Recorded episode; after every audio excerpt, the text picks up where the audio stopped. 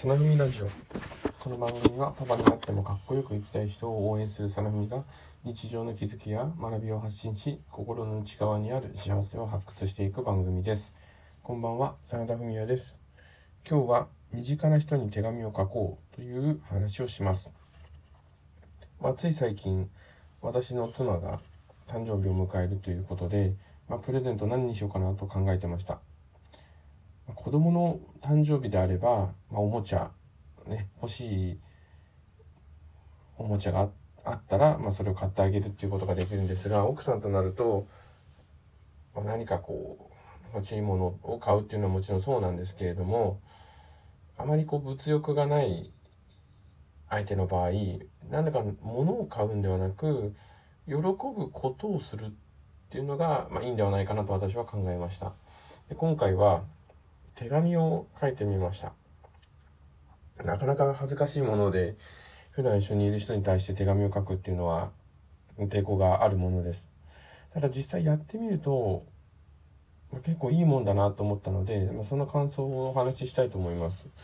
でまず書き始めた時に、まあ、いろんな、ね、感謝の言葉とか、まあ、日に日常ですね、子育て大変だねっていう今、まあ、交換、あの、ねぎらいですね。ねぎらいを書くものも、その書いたことを相手がどういうふうに読むのかなっていうのを、こう、反応をすごい想像するんですね。で、身近な人だからこそどんな反応が来るのかなっていうのが想像ができるので、いや、この言葉なのかないや、この言葉を書いたら、意外に喜ばないんじゃないかなとかいう、そのしっくりくる言葉を探すっていうのがまた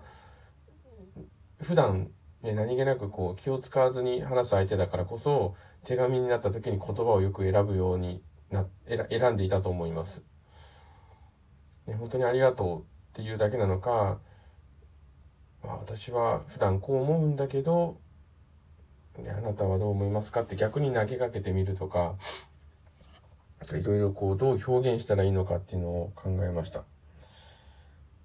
でも最終的にはやっぱ喜んでもらいたいなと思うので、まあ、どんなこと言われたら喜ぶのかなっていうことをイメージしながら書いて、まあ、その顔をですね、喜ぶような顔を思いながら手紙を書くと、まあ、私自身もなんとなくこう、喜びの気持ちで満たされるような感覚っていうのがありました。まあ、いいもんだな、手紙を書く。あえて今の時代に手紙を書くっていうのはいいことだなと思います。で、なかなかこう直接顔を見て言えないことっていうのをやはり言えるのが手紙のいいことだ、いいところだと思いますし、まあ、気恥ずかしいことを書く勇気を持つ。なんて言うんでしょうね、こうデジタルデータでなく自分のその手で、まあ、ね、書いた文字を通して伝えるっていうことがまた味があっていいなっていうふうに思います。なかなかこう身近な人に対して自分の気持ちを素直に伝えるっていう機会っていうのは少ないかとは思うんですけれども、あえて手紙を書くというコミュニケーションをとってみるともいいんではないかなと思った今日この頃でした。今日は身近な人に手紙を書いてみようという話をしました。放送を聞いてよかったなと思う方は、ぜひポチッといいねボタンを押してください。よかったら次回の放送も聞いてください。ではまた。